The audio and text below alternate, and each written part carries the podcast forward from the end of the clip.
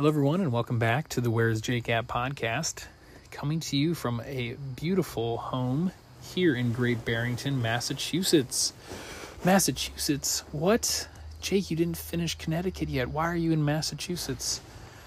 Well, fret not, dear listener. I will explain this situation. It's been a fabulous day, um, and this porch is lovely. I'm laying out on my sleeping pad ready to embrace the evening Massachusetts air. It's about 9 p.m. Um, but yeah, to explain the story, so originally we were going to plan to do 22 miles today from Morgan Hollow or Stewart Hollow shelter to Limestone something shelter. Can't remember the names. I'm getting really bad at remembering these shelter names. Um, which would have been a 22 mile day. And then now what we're going to do, what we decided to do midway through the day was we decided to go straight to Great Barrington.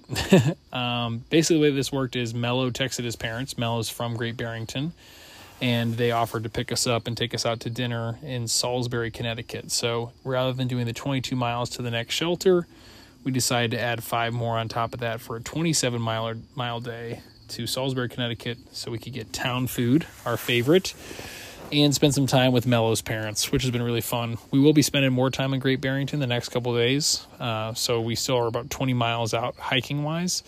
So we're going to knock that out tomorrow. But after Mello's parents picked us up, we went to the brewery. Uh, the brewery's called Barrington Brewery, and that was just really special. Um, it was cool to be an observer, just to see like kind of how much everyone was cheering on Mello. Uh, or Matthew, as he's known here. Um, they had a cool his mom did a great job like had some postcards and a big poster board of all the places that he's been and some of the pictures that he sent home.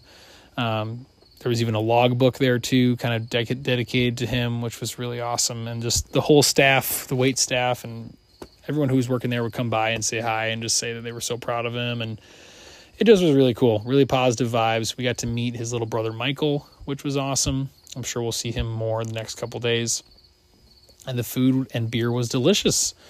So it was just a really cool evening. Um, really, really special. I'm sure it's special for Mello too to have hiked pretty much all the way home officially tomorrow, but basically we're already there. And it was just a really, really enjoyable day. I'm really glad that I had a chance to be a part of it. Um, doing a 28 and a 27 miler back to back was not something that I anticipated doing originally but uh, it was worth it to get the town food and to meet Mello's really awesome family. So that was really really fun.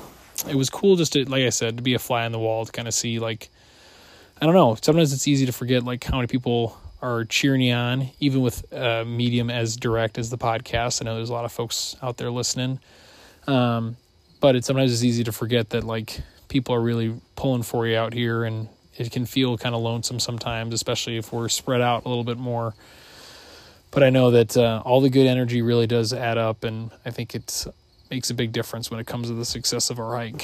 So thank you all for all the support you give me and the rest of the Tramily. Uh, keep sending the positive vibes to everyone else in the group. I know we're all kind of spread out right now, but I'm confident we'll be reunited again in the near future. Um, other highlights from the day include going to Great Falls uh, in Falls Village, Connecticut that was amazing. Uh, a massive waterfall in the Housatonic River, which is conveniently right at the 1500 mile mark. So we've done 1,500 miles on the AT, actually like 1,508 miles so far, which is just mind blowing. That is, excuse me, sorry, I'm really tired. That is a really far way, which means we have like 689 miles to go, but who's counting? Um, starting to count down a little bit here and there just because we're excited for that. But we did the math today and we've been doing pretty much a 19.3 mile average since Harper's Ferry. So we've really pushed it. Like we were in Harper's Ferry, I think on May 11th, and today's June 5th. And in that time, we've done like 473 miles, which is just a lot of miles. We've really flown through the mid Atlantic and parts of New England now that we're here in Connecticut. And, uh, I think that pace will continue at least for the next week or so. Um, once we get into Vermont, northern or central Vermont, rather, I think we'll start to slow down. Um, we just don't always intend to do these days. Just we're always enticed by town food and like some of those luxuries, and it's easy motivation to kind of get yourself going here and there. Another update that sorry, this is kind of going to be just a potpourri episode. Um, another update is I got a new pack. So when my mom came out to visit, uh, she did we did swap packs. So I have the Durston Kakwa 40 pack, and I've carried it now for uh, let's see, 35 miles, and gotta say I really love this pack. I kind of wish I would have started with this one. Um, it was only $50 more than the pack that I started with and just has way more features and way more comfortable than what my other one was. Um, you can look it up if you want, but Durston is kind of a fun brand in the backpacking space. Basically, this guy named Dan Durston, uh, who's a really cool adventurer, outdoorsy sort of person, decided to. Well, he, I don't even think he decided to start his own gear company. Somebody reached out to him asking him if he'd be willing to kind of advise on their gear and he's kind of become a folk hero, I would say, in the backpacking community.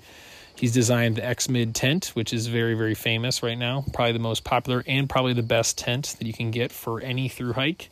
Um, it's a really cool. Togo has one, and then Wild Turkey has one. Um, and then he also designed this pack, and it just is a really cool design. It's very sleek. It carries all my stuff really well.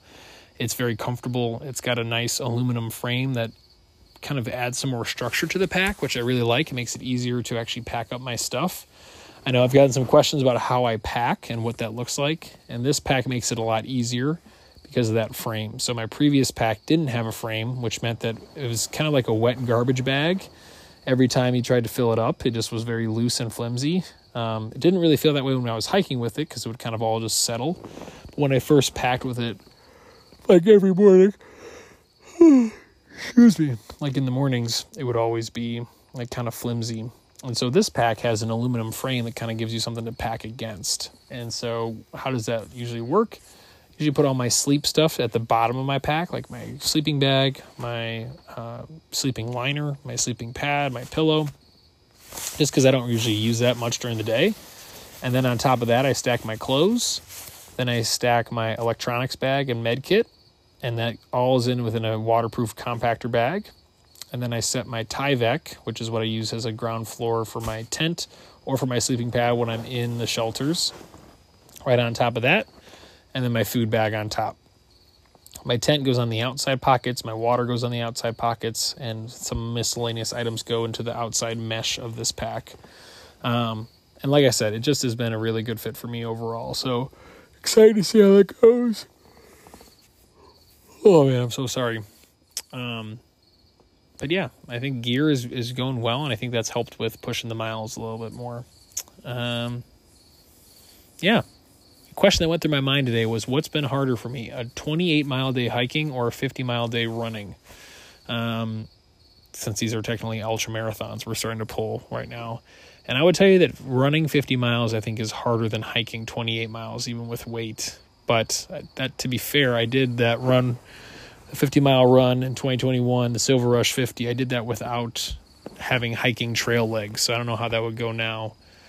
But I think running is a little bit more intense. I'd rather be walking with the pack and the weight than probably going for the runs, especially with some of this terrain. It's been really rocky um, and rooty, and I think that makes it pretty hard. But anyway, those are my ramblings for this evening. I'm going to do my best to get the Tramily on the next couple nights. We're going to be hanging out in Great Barrington for a few days, which is nice. It's we need the break, I think. Um, and tomorrow is supposed to be an epic hike. Connecticut has been gorgeous. Massachusetts looks even better. Really, the views are starting to come back in a significant way, which is awesome. So I'm really looking forward to enjoying Bear Mountain and Mount Everett tomorrow and Sages Ravine. It's going to be a good day. 20 miles, lots of exciting stuff going on. So tune back in to hear more about it. I'm sure we'll talk about it on tomorrow's episode. All right, thanks for listening, everyone. Radio out.